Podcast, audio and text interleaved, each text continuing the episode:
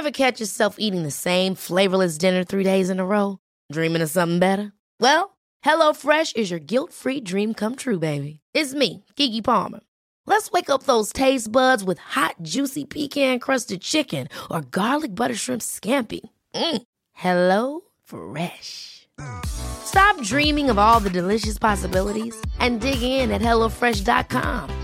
Let's get this dinner party started. Ready to pop the question? The jewelers at BlueNile.com have got sparkle down to a science with beautiful lab grown diamonds worthy of your most brilliant moments. Their lab grown diamonds are independently graded and guaranteed identical to natural diamonds, and they're ready to ship to your door. Go to Bluenile.com and use promo code LISTEN to get $50 off your purchase of $500 or more. That's code LISTEN at Bluenile.com for $50 off. Bluenile.com code LISTEN. I'm Sandra, and I'm just the professional your small business was looking for. But you didn't hire me because you didn't use LinkedIn jobs. LinkedIn has professionals you can't find anywhere else, including those who aren't actively looking for a new job but might be open to the perfect role, like me. In a given month, over 70% of LinkedIn users don't visit other leading job sites. So if you're not looking on LinkedIn, you'll miss out on great candidates like Sandra. Start hiring professionals like a professional. Post your free job on linkedin.com/people today. Hello, dear listener, and welcome back to Owning It the Anxiety podcast with me, Caroline Foran. Don't forget to sign up to Owning It Real Time, where I help you move through your most anxious moments right as they're happening for you. You can sign up at the link in my bio on Instagram or in the podcast description, the episode show notes that you will find here wherever you're listening. This week, I'm talking about separation anxiety with Dr. Rebecca Quinn. It's her specialty. She is so knowledgeable on the subject, and this is primarily about separation anxiety in kids. So, this is particularly for uh, parents of kids who are dealing with separation anxiety, but also we do talk about separation anxiety as it uh, manifests in teenagers and for adults because it really is a thing that adults experience too. So, it's not just for parents, but it is predominantly from a parenting perspective. Thank you so much for listening, and I hope you find it helpful. Rebecca, thank you so much for joining me on Owning It the Anxiety podcast. This has been this episode has been a long time coming for my listeners, but particularly for me. So thank you for being here. My pleasure, Caroline. We're talking about separation anxiety, um, and this is a big subject, and I can't believe I haven't gotten to it till now. But I guess it's only become super relevant to me and my experience, and I'm always kind of drawing on my own experience with the podcast since I've become a parent. Um, so there's a lot to get through. I mean, it is a big topic, and I had I put it out to Instagram, and I got a lot of requests for to, for you to answer some questions. So we might go through some of them. Well, first of all, can you tell me a little bit about your specific expertise in this area? Yeah, sure, Caroline. So I've worked with children and adolescents with a wide range of different kind of mental health difficulties for 15 years now. And particularly since uh, starting my own private practice in the last year, um, anxiety has made up of, first of all, 80% of referrals, mm. um, with separation anxiety being, I'd say, 50% roughly of that 80. Um, I think COVID has been largely responsible for um, that particular increase. So I've worked with it in that area. Then I've also worked with it a lot um, in children with uh, disabilities or additional needs who are particularly vulnerable, particularly dependent on their parents, and therefore the separation is even more intense um, for that particular group of people. So, um, in children and adolescents, and then previously when I worked with adults, I would have seen some separation anxiety there also, Caroline. So, I guess across the lifespan, it comes up. That's so interesting. Like, well, I wanted to clarify that at the beginning that this isn't just an episode for parents because I mean, separation anxiety, if someone if someone really struggles with anxiety anyway, if they're really suffering, they're likely to experience separation anxiety from whether it's their comforts or the people who make them feel safe. So mm-hmm. it's I think we'll focus a lot on children, but it is, you know, it, it is like you said, it's it's such a widely experienced thing. And um, I think it's just more we're more acutely aware of it in children and we it's so much easier to yeah. identify in children but can you start by telling me just like what is separation anxiety yeah sure it's very normal first of all a developmental fear that emerges roughly around the age of kind of five six months when the child develops this idea of what's called object permanence so they realize that oh, mommy and daddy exist even when I can't see them. So it emerges around that point in development. Um, it continues then and it can peak, I guess, around the 14 to 18 month mark when the child is able to walk and becomes more mobile and finds themselves being able to separate even more from their parents. And it can continue then and peak again around the age of three, four and five, you know, around those transition points, Caroline, when, as I'm sure you're well familiar with, uh, the child starts to go to preschool and then it can peak again when the child starts to go to school around the age of four or five. Generally, then, with normal kind of separation anxiety, it peters out over time. And if it doesn't, then, and if it gets worse, if it gets quite debilitating, you have, um, or you need to look at what's called separation anxiety disorder. So there, it, this, they're two quite separate um, entities, really. So there's the regular uh, separation anxiety that can peak and trough throughout your life at transition points. And then there's the disorder realm where it's more significantly debilitating. And you um, for example you're afraid to leave your house without the caregiver or your attachment figure. You worry about something happening to them. You worry that they're going to die or be in an accident. You're checking in on them. Um, you also it also if you're in the disorder side of things um, you are likely to want that attachment figure by you all the time, particularly at bedtime. So it can really peak at bedtime. And you might find it really difficult to sleep without them there. And you might also have, uh, we see a lot of kind of nightmares or dreams that have the theme of separation or harm coming to their caregiver. So it is important to distinguish regular developmentally appropriate separation anxiety from um, what's called the separation anxiety disorder that you see psychologists and psychiatrists might diagnose. And I mean, say my son is he's two and a half now. I, even to think about the disorder realm yeah. already sends me into yeah because you always I mean I'm an anxious person anyway. You always worry and you catastrophize and I mean, I'll, I'll I'll fill you in on my own experience to just help give the listener something to to a story, I suppose, to add context to it. But at what point, how would someone know? How would a parent? I mean, we're all rookies how would we know what is a normal, healthy level of separation anxiety and what isn't? Yeah, that's such a good question, Caroline. And it always comes back to the extent to which it's impacting on their everyday functioning. So, um, if your child is refusing to go to school, they're finding it really difficult to go to school, they are refusing to leave your side at home, it can it would happen as well. Um, they are having huge difficulty sleeping without you.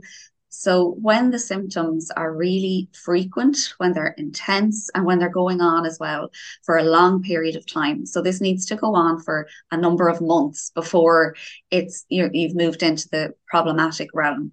So this is a child who literally finds it very difficult to function without you kind of glued on to them. Mm.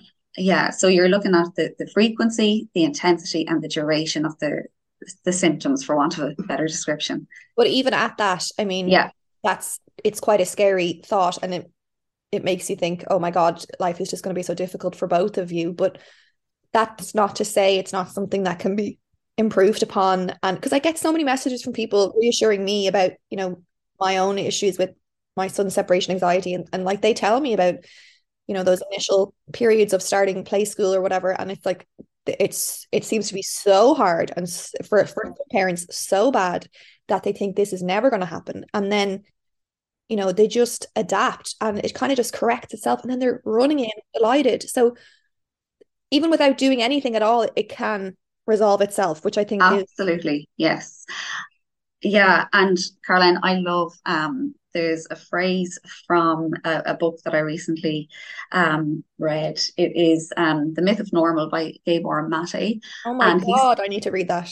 Yeah. So what, what he says is that independence is uh, nature's agenda. Okay and we forget that we as you say caroline we catastrophize we imagine the worst and that belief by the way is the one thing that drives parents anxiety this idea that this will not get better and that they're going to be like this forever so those kind of faulty beliefs really drive our anxiety which ironically then make can make our child more anxious. Yeah. But it is nature's agenda, Caroline, for this to resolve.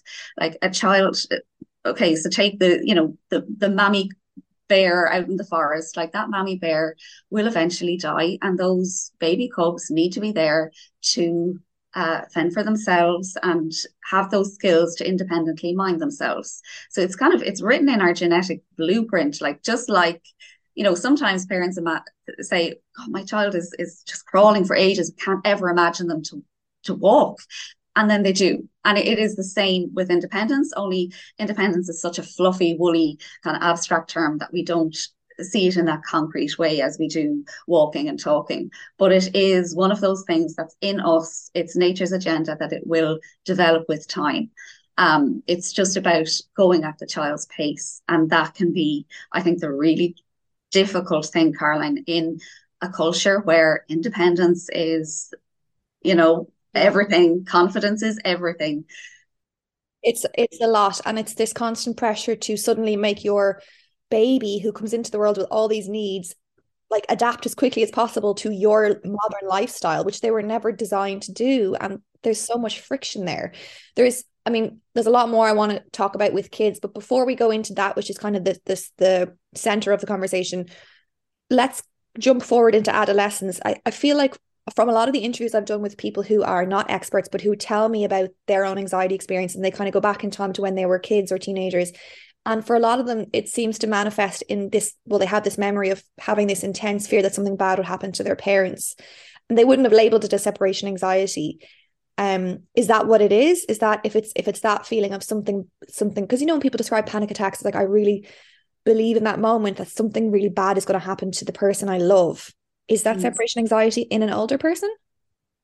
It can be a sign of it, yes, but that thought alone could just be a symptom of kind of more general anxiety, and that's what your panic is hooked onto in that moment. Um, Separate, separation anxiety in teens is more when you're constantly checking. Again, it's about the frequency of it, you know, and how long it's been on for, and you're constantly checking on that parent to see where they are. Are they safe? Um, you might even be following them. So it is quite significant to be described as a kind of a separation anxiety kind of disorder in teens.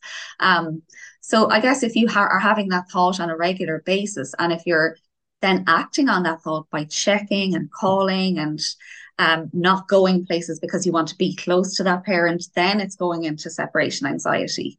I mean, I think it's something we can all experience at vulnerable times yeah. in our lives. It doesn't exactly. doesn't have to we and we don't necessarily have to look for it to be something we put a disordered label on because sometimes I mean for me that almost begets more anxiety when it's like, oh, that's the way I am now. And it makes you think that you can't move beyond it or change it. And so I, I tend I certainly have never, well, no one has ever um, diagnosed me as having any kind of disorder. Um, but I would describe myself as someone who is very capable of tending towards anxiety. And then there's times in my life where it's not a feature at all. Um, and I that that that story that I tell myself helps me um as an adult. But I remember certainly as a teen and in my early 20s, and I don't know whether it was separation anxiety, like you say, or whether it was just the hook that my anxiety was latching onto. But I I was struggling a lot with IBS and, and it was all anxiety. I just didn't know it at the time.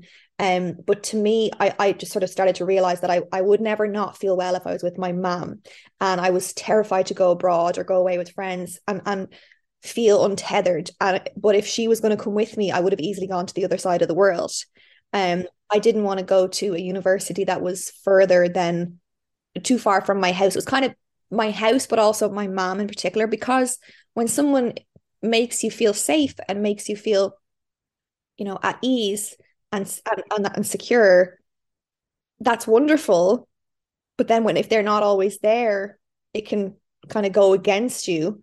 Um and i remember feeling just so relieved when i was i mean really in my late 20s to start to feel like i am my own safe haven. And you know my mom lives on the other side of the country now and i'm just so glad i worked through that. But there was a time when i really felt she would travel a lot and I'd really feel so uneasy if she wasn't there. Um, but there's probably lots of other things going on, but that's kind of how it showed up for me. Um, but is it in, in adults, is it something that we can experience? And what does it look like in adults? It's very quite similar actually, Caroline. Like a lot of the um, signs would be the same as you would see in children, except maybe without the tantrums or the meltdowns, would be a bit better at controlling it or hiding it. But yeah, you would have that kind of excessive worry that something bad is going to happen to the person that you love, or that something is bad, bad is going to happen to you without that person. Um, you would be worried about them leaving home and you try to prevent them sometimes from leaving home or you might not leave home without them. Um you like a, there's a lot of control that can come into it as well i've seen in, in adults. So they might be constantly calling or checking or even following um the person uh the, the attachment figure. Um and it's often um i've noticed just that there's kind of two things that trigger it um or can compound it in adulthood and that one is becoming a parent, um, particularly moms. I think they're, you know, the changes that happen in that maternal brain, mm-hmm. um, the amygdala becoming more activated, that can really um, consolidate or, or like make your separation anxiety worse. And do you mean separation anxiety towards your child? Yes, yeah, yeah. Or sometimes, like with myself, what happened to me, Caroline, I um we had to move over to Chicago when my son was four months old. And I we were in an area where there was riots at the time and somebody had been killed actually. So it was quite a threatening environment to be in. Mm.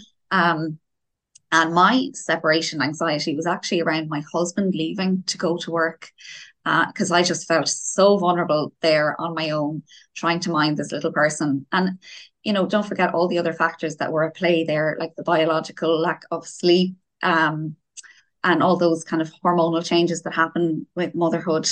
And the environment that I was in was quite threatening. And the social aspect as well, Caroline. Like I was without my support network, I was without my mom. So um yeah, that it can be in response to you know leaving your baby but also leaving somebody that's helping you to mind your baby in motherhood that is specifically. Okay. Um wow. and yeah. What did you say there about the amygdala when you become a parent? Oh yeah. So there's actually quite a lot of studies Caroline about the maternal brain. Um there's so many changes that happen like structural changes never mind the hormonal stuff. Um, that happens to a mom's brain after a child is born and during pregnancy. There's so many changes that they've actually um, coined the term maternal plasticity to describe how much the, the brain changes. And one of the things that they've noticed is that your amygdala, so they use fMRI and, and PET scans, they use these techniques to show that your amygdala and your panic circuits are will respond more quickly and more intensely to threats or perceived threats in, in the environment. And so stay that way. I mean, is it just in the first? No, it's not. So okay. it, yeah. I'm like, I should just give up now then. no, no, no. So with time, like with everything, Caroline, and you know this, like anxiety um, and the amygdala will respond well to repeated exposure over time. And when they see that nothing is happening and that um, these fears are kind of unfounded, uh, that amygdala does learn to kind of not respond so at such a heightened uh, level. Um, and also all those hormones that are contributing to that response, they all kind of even out as well in the first year postnatally. Um, yeah, another peak point is actually when you're weaning your your child. Just sorry, the hormones okay. can change again around that point. Yeah, and that can be um, another trigger point for um, separation anxiety is when you're weaning your your little one. Okay, and before we go back to dealing with the with separation anxiety in in children, if someone listening now is like, oh, actually, I'm either a teenager or an adult, and I think what what they're talking about is kind of what I struggle with separation anxiety what's I feel like just identifying it alone is mm-hmm. such a brilliant starting point to be like, okay, I feel unsafe when this is happening. Mm-hmm. Then how would you advise it to be um, managed or resolved in adulthood before we go back to, to children? Um, the first point, Caroline, is always um, awareness, just literally naming it as it is. I am having this thought that something is going to happen to me, and then normalizing it and validating it. Like, this is so normal. You know, I'm a little bit on edge here because I'm going into this dangerous environment. And of course I am because um evolution has designed our brain in such a way that when our caregiver leaves us and we feel scared, then yes, our panic circuits are going to activate. Um, that really that has really helped me in the past anyway, just knowing that okay, this is my brain looking after me. And then to kind of have maybe some thought diffusing or thought detaching kind of exercises that you use, um, almost like an anxiety toolkit, I suppose, Caroline, that you've talked about yourself in your books around what to do in that moment, like maybe grounding yourself, or sometimes saying the thought out loud or writing the thought down can just give you some distance from that um, separation anxiety thought, and it doesn't then have so much power over you. I think what happens is, is that we get um, we you know we get sucked into that thought and we become it rather than being able to see it for what it is which is just a thought so those kind of you know um and i think for me i mean one of the biggest things would have been um I think you keep getting caught by surprise. You you keep hoping that you won't feel that separation anxiety because you know you so and I'm the same now with my kid. Right, I just keep thinking maybe he'll just be fine, and then they're they're not, or you're not, and then it feels twice as bad because you're like, oh my God, this is confirming my worst fear. But if you go into a scenario saying, I'm going to feel really uneasy when my husband or whatever goes away this weekend, allow for that, acknowledge it, and put in place the bumpers that will help you get through it. I think that for me has been such a game changer. It's just anticipating it because so often we want to pretend it's not there or just think positive or run away from it. But if it's gonna if it's gonna come and bite you in the arse anyway, you may as well say, look, this is how I'm feeling. And even it start by, say, for example, like, okay, my husband is going away for a week for work in a few months, and I'm already completely unraveling about the idea. To start small with little experiments, was okay, he's going to go to the shop, and I'm going to allow myself to move through these feelings while while he's gone to the shop, and, and like tiny bits of exposure over time to build yourself up, and like just getting really proactive like that to me, and confronting the anxiety head on instead of hoping it'll just go away is as an adult when you're the person experiencing it for me anyway has been a very important thing to do yes uh, absolutely there's so much in, in what you said there caroline and you, you touched on this idea of like what's called emotional vaccination um there's a book by Rebecca Kennedy. She's a parenting expert and she's written this book, Good Inside. And she talks about um, this idea of emotionally vaccinating ourselves against this feeling that is going to probably happen. Mm-hmm. Um, and just almost like you visualize yourself getting anxious when your husband goes and then what am i going to do? I'm going to maybe call my mom or i'm going to take my deep breaths activate that vagus nerve whatever it is you're, you're going to do but you you're preparing your brain for it because your brain doesn't actually know the difference between the, the chemicals that are released. It, it, it doesn't know the difference between what's actually happening in reality and what just the rehearsal is. So it will it's like graded exposure over time by doing that little emotional vaccination. So you're giving yourself a bit of the um, anxiety before the big event. Okay. Um, and I guess it's the same way that like I am now trying to approach the time when my son will go to Montessori, which I am dreading. So let's jump back to let me give you a bit about our story so far and then we'll get to the questions from my followers because they are desperate for some for some guidance. I really didn't realize how commonly experienced it was. I thought I was kind of on my own over here. Um, but my son, I guess I'm not, I can't even remember at what age, but I started to realize, okay, he's a definitely of the sensitive variety.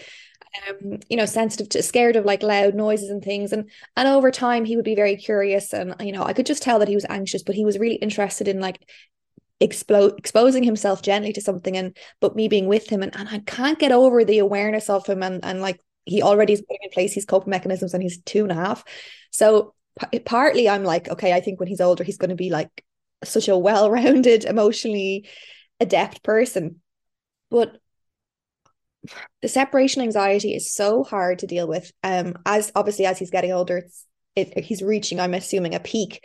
It's gotten a lot harder. And at first, at first the way it showed up for us was not so much that he was like freaking out when we left because when he was younger like when he was about a year and a bit whatever we weren't doing this whole okay mommy's going to leave now because i just like if he seemed distracted i would just vamoose and then he'd be fine. And that is kind of the way you do it for a while.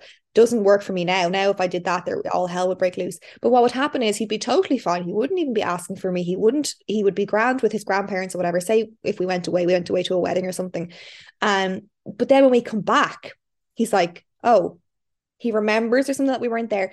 And then it's like he would retrofit all that anxiety and and become so difficult and so clingy and so upset for a few days after to the point that I'm like, it's not actually worth going away because he's going to be so out of sorts and it would throw off bedtime and you know, and he just need to be reassured again that we're going to be there. Um, so that's kind of how it started. And now, then when all the t- tantrums and meltdowns started happening, um, which I know are are normal, but there's like I think there's like there's there's a meltdown and there's like completely there's a tantrum and there's a meltdown i guess is how i see it. Like a tantrum about something where you have a desired they have a desired outcome they want the toy they didn't get it. Then there's a meltdown which we had one of yesterday where like he can see no like the red mist comes over.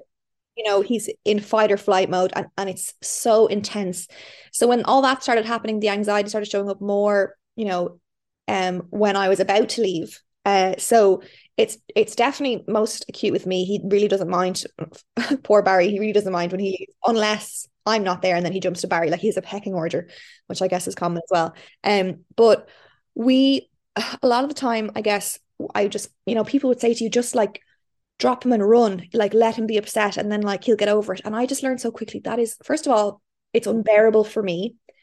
But then I feel pressure to do it because that's what you're expected to do. I know it's so hard for him, and I want to be able to leave with him being okay with it. So me prepping him and being like, hey, mom, he's going to go to work in 10 minutes or whatever, he would always be like, no, don't want me to go to work and be really upset. But his little brain would start to piece together, okay, well, it's it's going to happen soon. And he would start to kind of process that. And and to this day, I try my best not to, I, I know I don't know whether I'm doing it the right way, but he kind of feels like if he's part of the decision, it's easier and then he's fine to go. So for example, if like, hey, mommy's got to go to work now in a few minutes. If I just said I'm going to work, see you later, he would absolutely melt down and it would just he would be flooding with stress hormones and it would just be so hard for whoever's left with him and so hard for him and really hard for me that I was like, that's just not the approach that I can take because it would just be too much for me. So I say to him, okay, well, what do you want to do before mommy goes to work? Or I say, well, something can happen when mommy goes to work. Like you get to have your rice cake, or, you know, if you really want to have your raisins, well, your mind is going to give them to you when, when mommy's gone to work. And then he's like, okay. So he kind of thinks he's making a deal with you. And then I do something like we, we do one more story or we do one more something. Now, obviously, there's times where like something happens and you have to go out the door and I have to just deal with it. But then he says, okay, mommy, go to work now, gives me a kiss. And then he's completely comfortable with me leaving and he's fine. And that to me is how we've coped. But it requires such a preps like in, in advance like and I can't I, I have to be the one to do bedtime. If if if I want Barry to bedtime, I have to be gone to work and like disappear a good hour beforehand so, so he can acclimatize to it just being Barry and then kind of forget about me. Um and yeah, it was just I I had a really horrible experience a while ago where I we were stuck without a minder and then I he was minded in our house by minder. So he was always in very close proximity to me and adding in the just his natural tendency towards sensitivity and covid being a covid baby and not having much exposure it all just has accumulated into an incredibly sensitive and concerned I, I feel like he came rushing into the world with an air of concern. Um but i then found a minder who could mind him in her house and she was like no just drop him and run. And i just took her advice as like okay you're the expert and I feel I still I'm so upset by it because I should have known my baby. I, I feel like I should have known he was absolutely and it wasn't just like a little bit of a whinge and then he calmed down. He was like lashing out physically. He was so, so frightened. She just, this stranger who he had never met, just took him out of my hands. And then I walked away and I was in bits and I was like, is this this normal? I, and everyone's like, you have to just do it. I'm like, I can't handle this lo and behold, I got a call like 10 minutes later. She's like, You have to come back and get him, Caroline. I don't know what's wrong with this child. All these things she's saying to me that made me feel so awful and made me feel so worried about my kid. And she said, God, he's, is he like this at home? And I was like, Well, obviously not, because he feels safe at home. And the more I thought about it, I was like, He did, had never been in your house before. I didn't even tell him we were going there because I didn't know then. You know, I was like, Oh, we're, we're not going to go to the park today. We're going to go this way. And he's like, Where are we going? And then suddenly this stranger takes him, closes the door in my face. I'm so annoyed with myself that I did that because after that, he was never the same, honestly. Like he was so, so anxious. It took so long for me to reinstate another minder who was just in the house. Um, and I I gave him such a strong fear response. I know I, I was only doing my best, but I feel like I mean it could have been it easily could have been any other experience that would have you know made him more like this. Um, but I've just learned that okay, he's incredibly sensitive, and now I'm, you know, it's very hard to get him to separate from me. He he never wants to, um, and I, I get this. I'm sorry, I'm completely rambling now, but I get this worry that, you know, because this old school thought of like, you know, you, he needs to be independent. You need to just get get out. Like you need to sit in the front seat of the car. You need to blah blah blah blah. And my gut instinct is like, I remember being an anxious kid. I remember craving my mother and wanting to know I was safe and secure. And I'm giving that to him. But you can feel like in the moment that you're making it worse or you're giving yourself a rod or creating a rod for your back or whatever. And um, I know from our chats and from chatting to um, Dr. Eva Durkin, you know, a little bit about attachment theory and how that's actually a good way to respond. But it's that's just a little context of where we are, I suppose. Separation anxiety is really, it's really taking a toll on me. I feel guilty all the time. And it's really hard to deal with in the moment. And it's really hard not to worry about how this is going to show up in the future or if it's going to unravel and get worse or if it's going to just resolve itself. And I'm very anxious about approaching Montessori stage where I'm just anticipating that I'm going to have to be there for like two months of an adjustment or worst case scenario he's not able for it yet and we try again next year so, what do you make of all that? Oh, Caroline, yeah, there's such a mix, isn't there, in there of your own beliefs and expectations and worries about how it is now and how it's going to turn out in the future. And then there's that that episode that you had that was very difficult um, with the first childminder. Caroline, honestly, with time, I, I promise that his little amygdala will realize that, you know, you are still there and you are um, feeding his his dependence every day. And that's something that we do need to do. And i could hear that battle there um that struggle between knowing how much do i um feed his his dependence on me and how much do i kind of encourage him to be independent. And that's that's a big issue that comes into this. And it's, it's called um, kind of the, the paradox of dependency really. And it's backed up caroline by so many hundreds of attachment studies that show that the more we accept our child's dependence on us the more likely we are and the more we actually do foster their independence. So when a child um, can see and know that you, they have a secure base there that's um, giving them the security that they need, the comfort, the care, um, the closeness that they need. The more they have that secure base there, the more likely they are to venture from that secure base and become independent over time. Um, and it, it, it's but some people i think feel that they have to push that independence um, very soon on or maybe before their child is ready for it. So it's about kind of going at the, the child's pace and giving them that security and that reassurance that they need. Um, because Caroline, I suppose if you um, like say for example if you were to continue to so that that childminding situation, the first one, if you were to continue to do that and con- continue to drop him off in a very unfamiliar environment where he it was just maybe too much for him. Um, so yes, it's always important to kind of push some level of separation, but um, sometimes it's too much. And if you're to continue to do that, I suppose he um, a child might get the message that, oh, this world is a bit scary and mm-hmm. unsafe, mm-hmm. and I have this person who kind of doesn't know how to respond to me, and it it probably wouldn't have been the best to continue with that. And um, also, but, sorry, not only did I did I decide not to do that, but the minder compounded all my worries by telling me she wouldn't take him because he was too much of a handful. She didn't say those words, but I I knew that's what it was, and I felt mm-hmm. so like, oh my god. Then it was like, what's wrong with my child? It's my fault. Nothing. I transferred all no. my like what have I done? And so it's just it's a big black mark on my mm-hmm. journey so far that has really influenced both of us, I think. Um yeah. But I I'm I I'm really glad that I made the decision to be like, do you know what, I don't need to try and just slot into society's expectation. No. Um mm-hmm. he's not he's not able for that yet. He's another level of sensitivity. I was that child and I'm going to work with him and not against him. Mm. And I was that child as well, Caroline.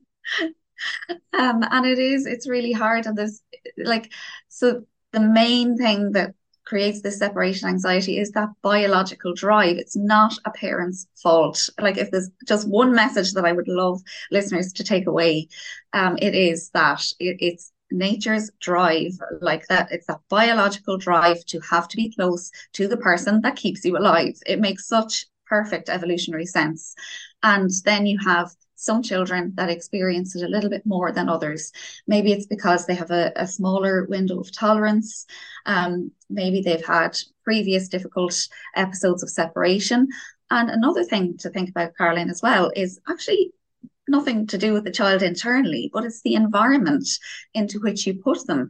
So, for example, with that um, childminder, maybe um, that person just wasn't fully in tune with um, your your child's needs, with what he needed in that moment, didn't know how to regulate him. Um, but also children that have a sensitive temperament, they can find, you know, creche environments in particular quite challenging from a sensory point of view.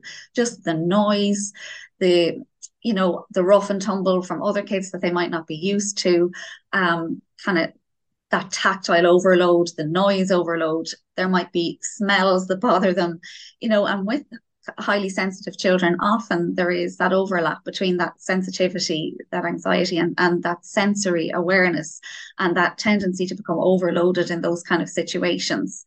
Um, and just another thing to kind of to bear in mind if um, listeners are out there are, are going into that creche scenario is that sometimes just because of staff turnover, the attachment figure, I suppose, can change on a regular basis because staff is moving on, and that can be difficult um, for for a child. So you know, there's so many factors. Like in psychology, we talk about the biopsychosocial model of understanding things, which is that there's you know there's the the biology, the child's makeup, the genetics, and so on, their window of tolerance. Um, then there's the social factors uh, which is like COVID hasn't helped, the environment that you're putting them into. And then there's the psychological factors as well, um, like the attachment relationship with the parents. So there's there's so many factors um, that it's never just a parent's fault. That's way too reductionist. It's not fair on yourself, and it, it's not true.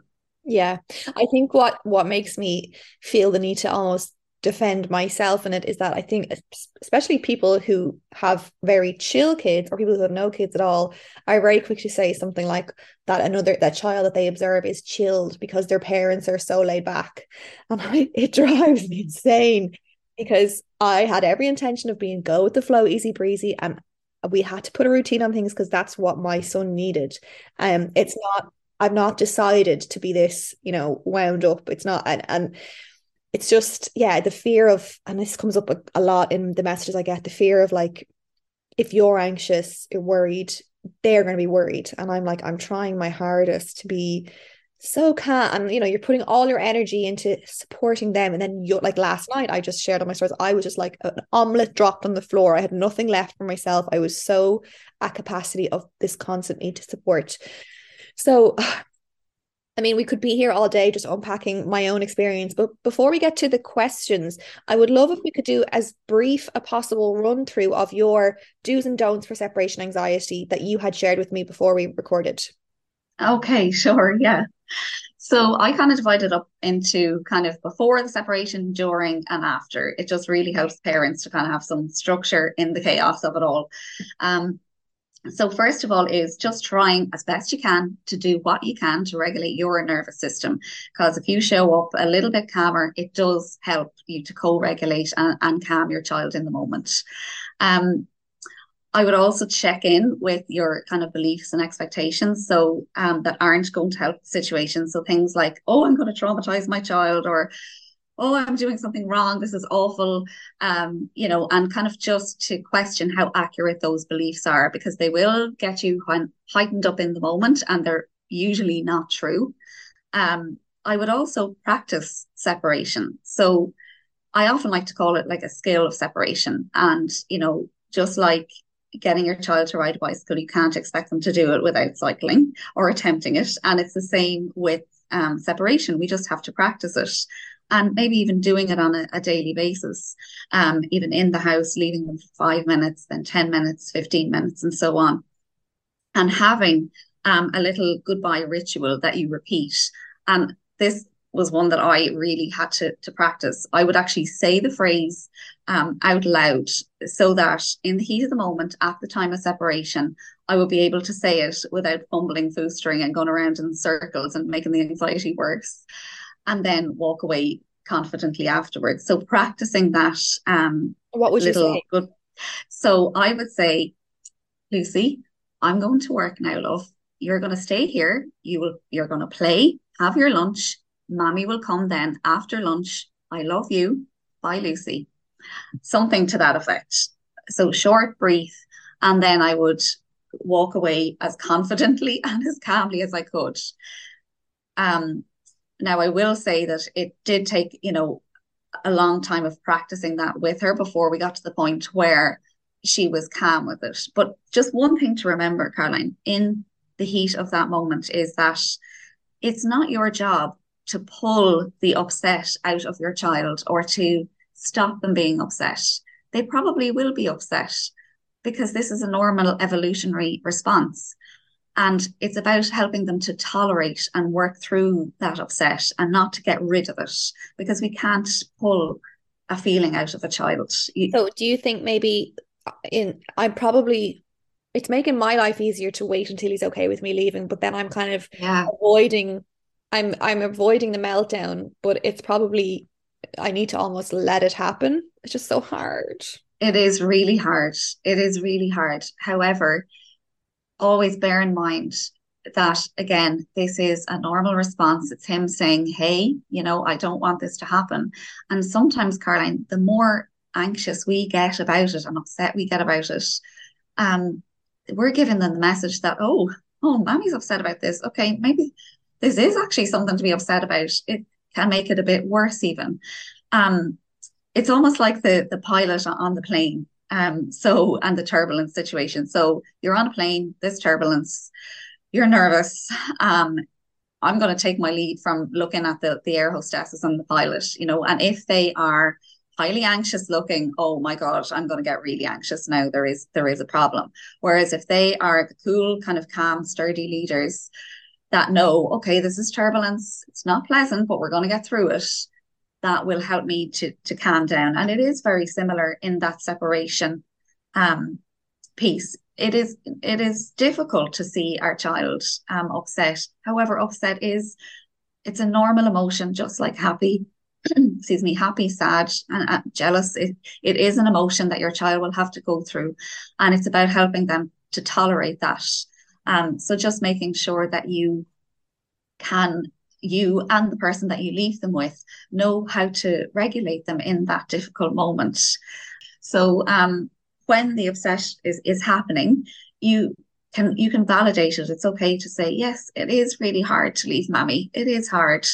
But I know that in a few minutes you will feel or in a while you will feel a little bit better and all feelings will go all feelings change. So trying to get that um, idea across to them that it's okay for them to feel that way. They're not alone in that feeling. You understand it. You've been there yourself before, but also giving them the message that feelings don't stay like that forever and that they will change just like the weather. And you can talk to them about this outside of the moment and explain about how feelings come and go so that they have that kind of um, emotional awareness about feelings. Um, so you, you validate it um, and then you you walk away um, if you know as confidently as you can trying not to over explain yourself or uh, qualify your your goodbye. Because that as i said it's the, the pilot on the plane becoming really anxious and it can make things worse. Um, also try to add in uh, this definitely worked for me actually i remember with my little girl a little bit of humor um, because this situation can get so serious and we get all get so tense and the child picks up on that and it, it can really help to introduce a little bit of humor so when you're giving him a kiss say oh i missed your nose oh no you know just add in something anything if you can bring yourself to do that um, and that can take time and practice, but it does really help. It just lightens the, the situation, adds a bit of levity, it builds connection, it gets the positive kind of brain chemicals going as well. There is a lot in adding in a little bit of lightness into the situation if you can. Um, or you might even ask the person that you're dropping your child to to do that for you if you're just not able to do it. Yeah um so the, the other thing then i guess is just to make sure that the person that you're dropping your child to is as as confident as they can be with big emotions. So i know that really helped me like the creche that i dropped my little girl to they were amazing. Like it just didn't bother them they had this kind of air of confidence that i know this child will be fine within three minutes.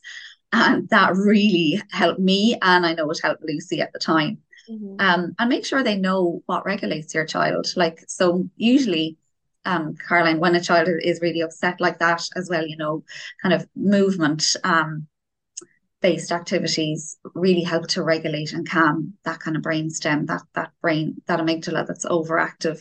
So just things like rubbing them, a bit of deep pressure, walking with them, um, kind of just even swaying them from side to side, maybe moving them with a little bit of music.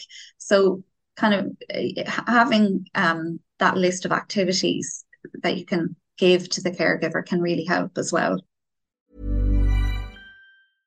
Hey, I'm Ryan Reynolds. At Mint Mobile, we like to do the opposite of what Big Wireless does. They charge you a lot, we charge you a little. So naturally, when they announced they'd be raising their prices due to inflation, we decided to deflate our prices due to not hating you. That's right. We're cutting the price of Mint Unlimited from $30 a month to just $15 a month. Give it a try at mintmobile.com slash switch. $45 upfront for three months plus taxes and fees. Promote for new customers for limited time. Unlimited more than 40 gigabytes per month. Slows. Full terms at mintmobile.com. Hey, it's Ryan Reynolds, and I'm here with Keith, co star of my upcoming film, If, only in theaters, May 17th. Do you want to tell people the big news? All right, I'll do it. Sign up now and you'll get unlimited for $15 a month in six months of Paramount Plus Essential Plan on us. Mintmobile.com slash switch. Upfront payment of $45 equivalent to $15 per month. Unlimited over 40 gigabytes per month. Face lower speeds. Videos at 480p. Active Mint customers by 531.24 get six months of Paramount Plus Essential Plan. Auto renews after six months. Offer ends May 31st, 2024. Separate Paramount Plus registration required. Terms and conditions apply if rated PG. Life is full of what ifs. Some awesome. Like what if AI could fold your laundry? And some, well, less awesome. Like what if you have unexpected medical costs? United Healthcare can help get you covered with Health Protector Guard fixed indemnity insurance plans. They supplement your primary plan to help you manage out of pocket costs. No deductibles, no enrollment periods, and especially no more what ifs. Visit uh1.com to find the Health Protector Guard plan for you. And then is it really important to reference the anxiety that they experienced after the fact like you know i i have done this with my son and i i have never known if it's mm-hmm. worth doing because i'm almost like i don't want to remind him of the time that he was scared and make him yeah. always be that way but i'm like oh you were upset earlier and he, and he says yes you're upset i was like oh why were you upset you didn't want mom to go to work and then yeah. i say and then i say something like um I know it's hard when mommy goes to work and, and I wish I could play with you all day too, but mommy has to go to work and that's okay. But mommy always comes back to Kaylin and um and didn't you have fun? And so in a way I'm like, it's okay to like yeah. I don't want to pretend like it didn't happen. Is that is that a good thing to do? That is a hundred percent the right thing to do, Caroline. Not that there's look, you know, there's no kind of black and white right or wrong, but absolutely they do recommend like there's no point in avoiding it. Like that feeling is going to come up. And in fact if you don't talk about it they feel more alone and more weird in that feeling which makes it worse for them. Whereas if you do as you've done caroline talked about it normalized it.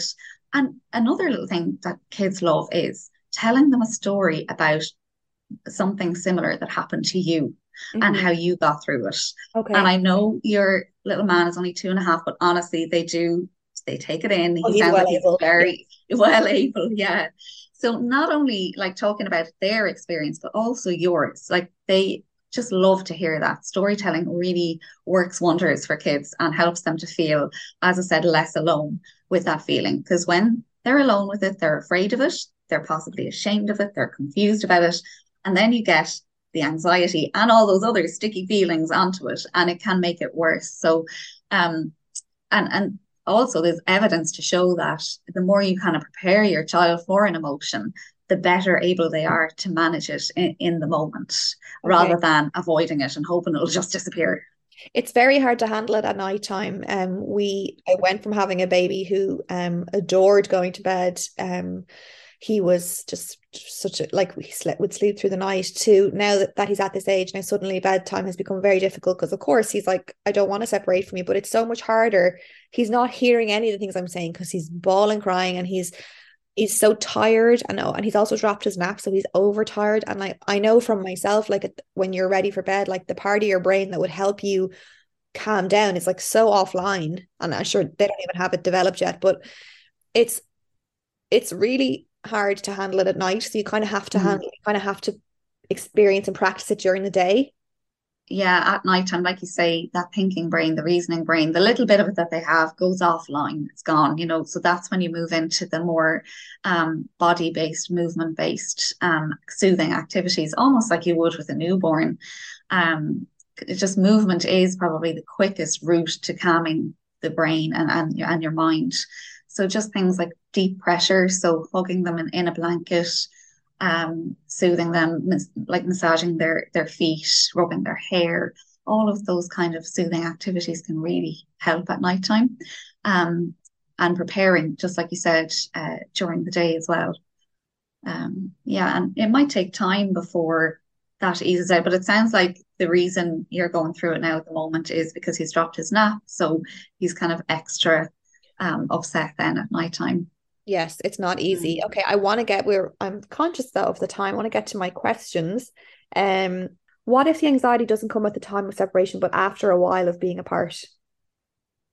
Yeah, that's also quite common. And I often see that happening actually when the separation isn't explained and when they're just kind of hoodwinked into, oh, come on, mommy, mommy's going, let's go. Um, and there, there's a load of distraction that happens first and then the upset can happen afterwards. That's very common. And I would treat it in the same way, like just to give some reassurance, validate it. Yes, it is hard when mommy goes, but mommy will always come back.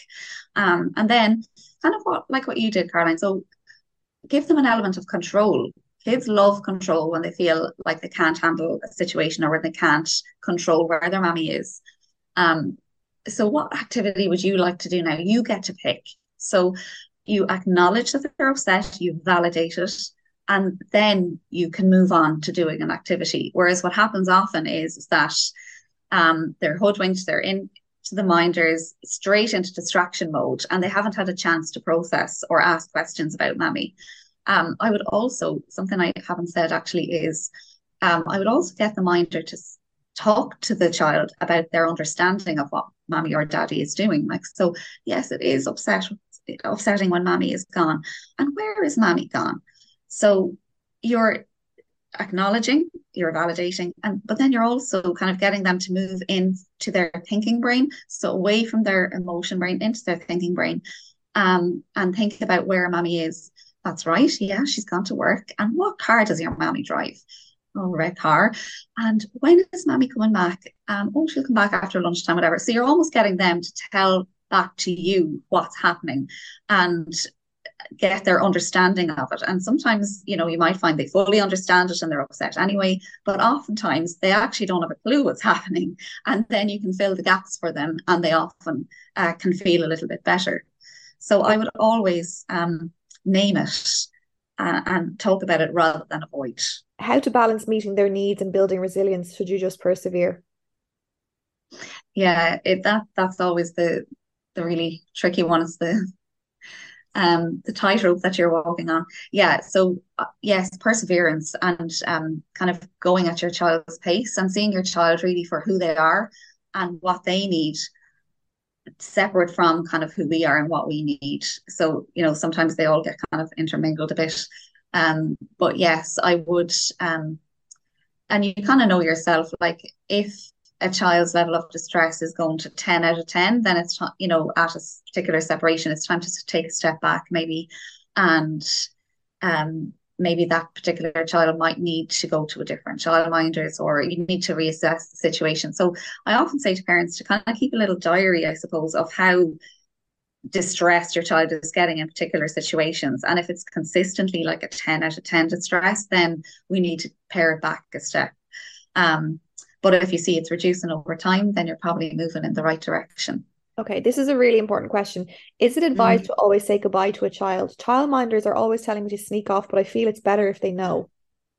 yeah. But no, it's a hundred percent better if they know. Yeah, because uh, they will learn not to trust you really. You know, if you just sneak off and they're confused, they're they're anxious because you're they can't see you anymore. Now they're confused, they don't know where you are. So, like I said, there's the anxiety and all these other feelings that have been thrown in there as well. Um, yeah, yeah, exactly. Um, so no, always say goodbye. I can't even leave the room without my two and a half year old, even if her dad is there. Help. And we did go through a phase a while ago. I can't remember what it was. It seems like one little thing can happen and just knock us into like an extra sensitive phase where mm. then it's always this like domino effect. But there, you know, there was a while there where he wouldn't even in our own house like I if I went into the kitchen he wouldn't stay in the living room without me he'd have to come with me mm. and I said go into the kitchen there and grab your toy and he's like no mommy has to come with me and now the only little mm. bit of mm. progress we've made is that he is sort of back to doing that in the house um but that's really hard to deal with so I guess that's you're, you're really breaking it down into even tinier baby steps there yes yeah exactly and really looking after yourself in that situation as much as you can because that is very triggering for a parent to have that level of dependence. Um, and then your stress will could possibly kind of escalate the dependence almost or or the child's kind of upset. So it's really important to do what you can to try to regulate yourself in, in that moment and take the baby steps to get that other person, like the partner in and building a, an attachment there that's strong enough to take over then yeah. If you had insecure attachment with your primary caregiver as a child does it make you very attached as a parent? Not necessarily no and particularly if you are very aware of it which it sounds like this person She's is. very articulate about it yeah. Yes yeah exactly. Um and if you see any of the signs of it uh, coming in to your parenting it sounds like this person is is aware of it and won't kind of just go into autopilot. Um so no, not necessarily, especially with that level of awareness. A lot of questions about managing at bed at bedtime. Um, mm-hmm. is it worth talking through, like telling the story of bedtime in during the day? Like, so I've been saying, mm-hmm. I've been asking Kaylin, where does Kaylin sleep? And he sometimes says, Mommy's bed. I'm like, no, Kaylin sleeps in Kaylin's bed. Mommy, where does Mommy sleep? And he's saying Kaylin's bed. So, and now he's starting to say, Mommy sleeps in Mommy's bed. Or I'm trying to, while he's of relatively sound, calm mindset, yeah, tell him the story of what happens at bedtime. Just yes. in a way, you make I'm, I'm making him think of something that he doesn't even want to think about, but I feel like it's good to prepare him in a yes, way. no, it is. Yeah, and that's such a good strategy. Like when they're in the green zone to practice it, use dolls, use cartoons. If there's you know bedtime scenario in a cartoon, draw it out for them, paint it out. Um, use play, use role play. Kids love kind of um you know, anything creative like that. And when they're in that good for, form, like when their positive brain chemicals are flying around, they're more likely to learn the, the skill of, of bedtime and learn what it's all about. Um, but yeah, and perseverance with that one as well is so important because it can be a tricky one. Does all of the crying from separation anxiety impact them mentally? Like, will it stick with them long term? Highly unlikely. Um, it depends on the degree of it. If it is a very, you know, if you did have a very traumatic separation where it was very quick, um, like like for example, you know, I'm thinking of a you know Ukrainian refugee type scenario, um, where it's that severe, then yes, that would affect you, and you probably your little amygdala will remember it.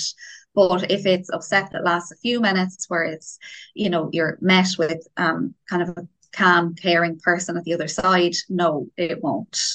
Uh, no more than you'd remember episodes of extreme happiness or or like or or laughter, you know, un- unless they they're very very significant.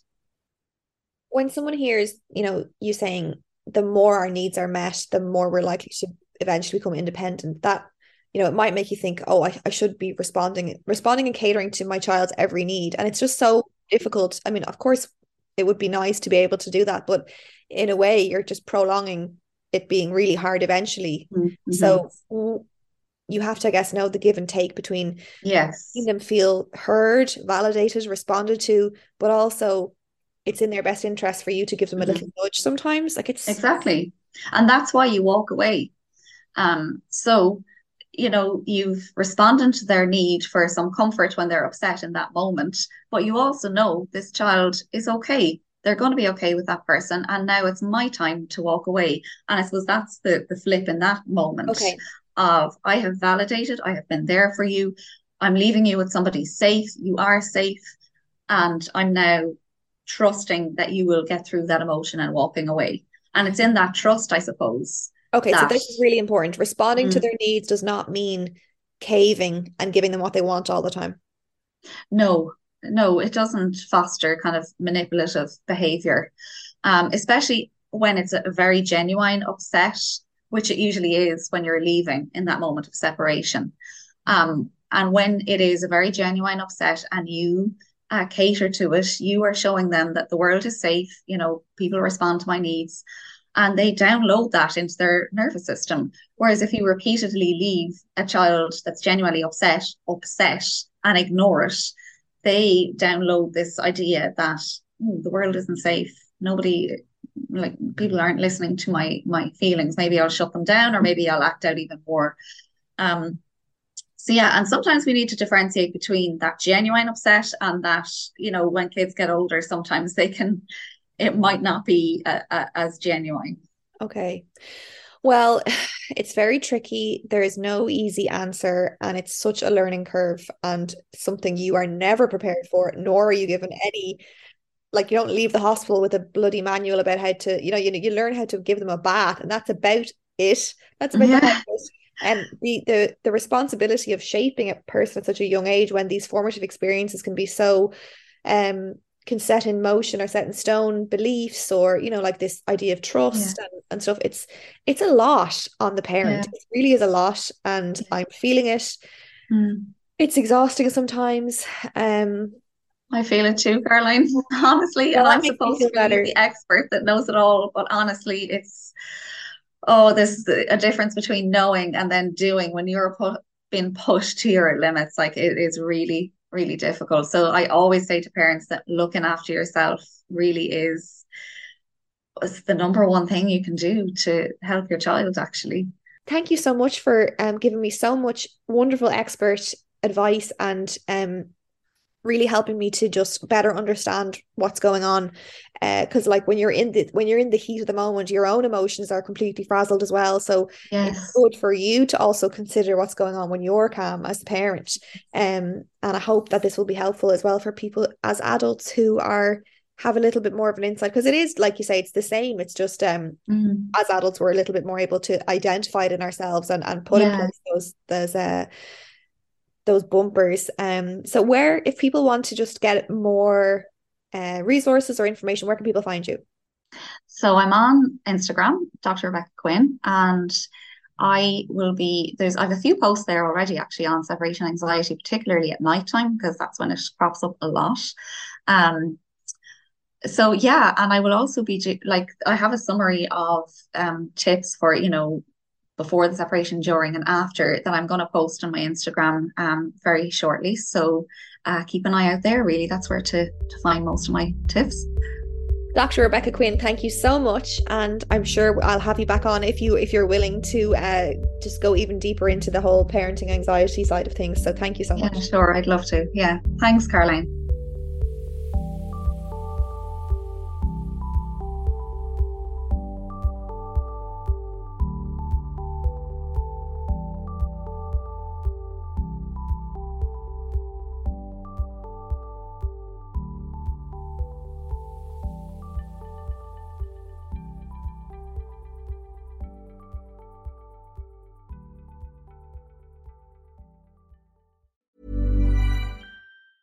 Ever catch yourself eating the same flavorless dinner three days in a row? Dreaming of something better? Well, HelloFresh is your guilt-free dream come true, baby. It's me, Keke Palmer. Let's wake up those taste buds with hot, juicy pecan-crusted chicken or garlic butter shrimp scampi. Mm. Hello Fresh. Stop dreaming of all the delicious possibilities and dig in at HelloFresh.com. Let's get this dinner party started. This message comes from BOF sponsor eBay. You'll know real when you get it. It'll say eBay Authenticity Guarantee. And you'll feel it. Maybe it's a head turning handbag, a watch that says it all, jewelry that makes you look like the gem, or sneakers and streetwear so fresh every step feels fly. eBay gets it. So look for the blue check mark next to that thing you love and be confident that every inch, stitch, sole, and logo is checked by experts.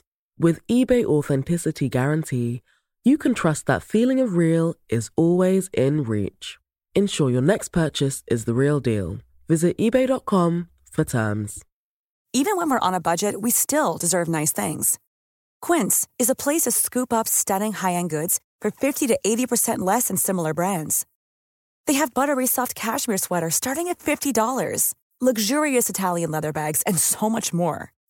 Plus, Quince only works with factories that use safe, ethical, and responsible manufacturing. Get the high-end goods you'll love without the high price tag with Quince. Go to quince.com/style for free shipping and 365-day returns. The easiest way to access Owning It Real Time is to head to the link in the episode description or episode details, whatever you call them, show notes. You will find the link in there at the top. You can sign up right away for Owning It Real Time and access a full library of 10 situation specific audio guides that will help you own your anxiety even more than you've ever done before.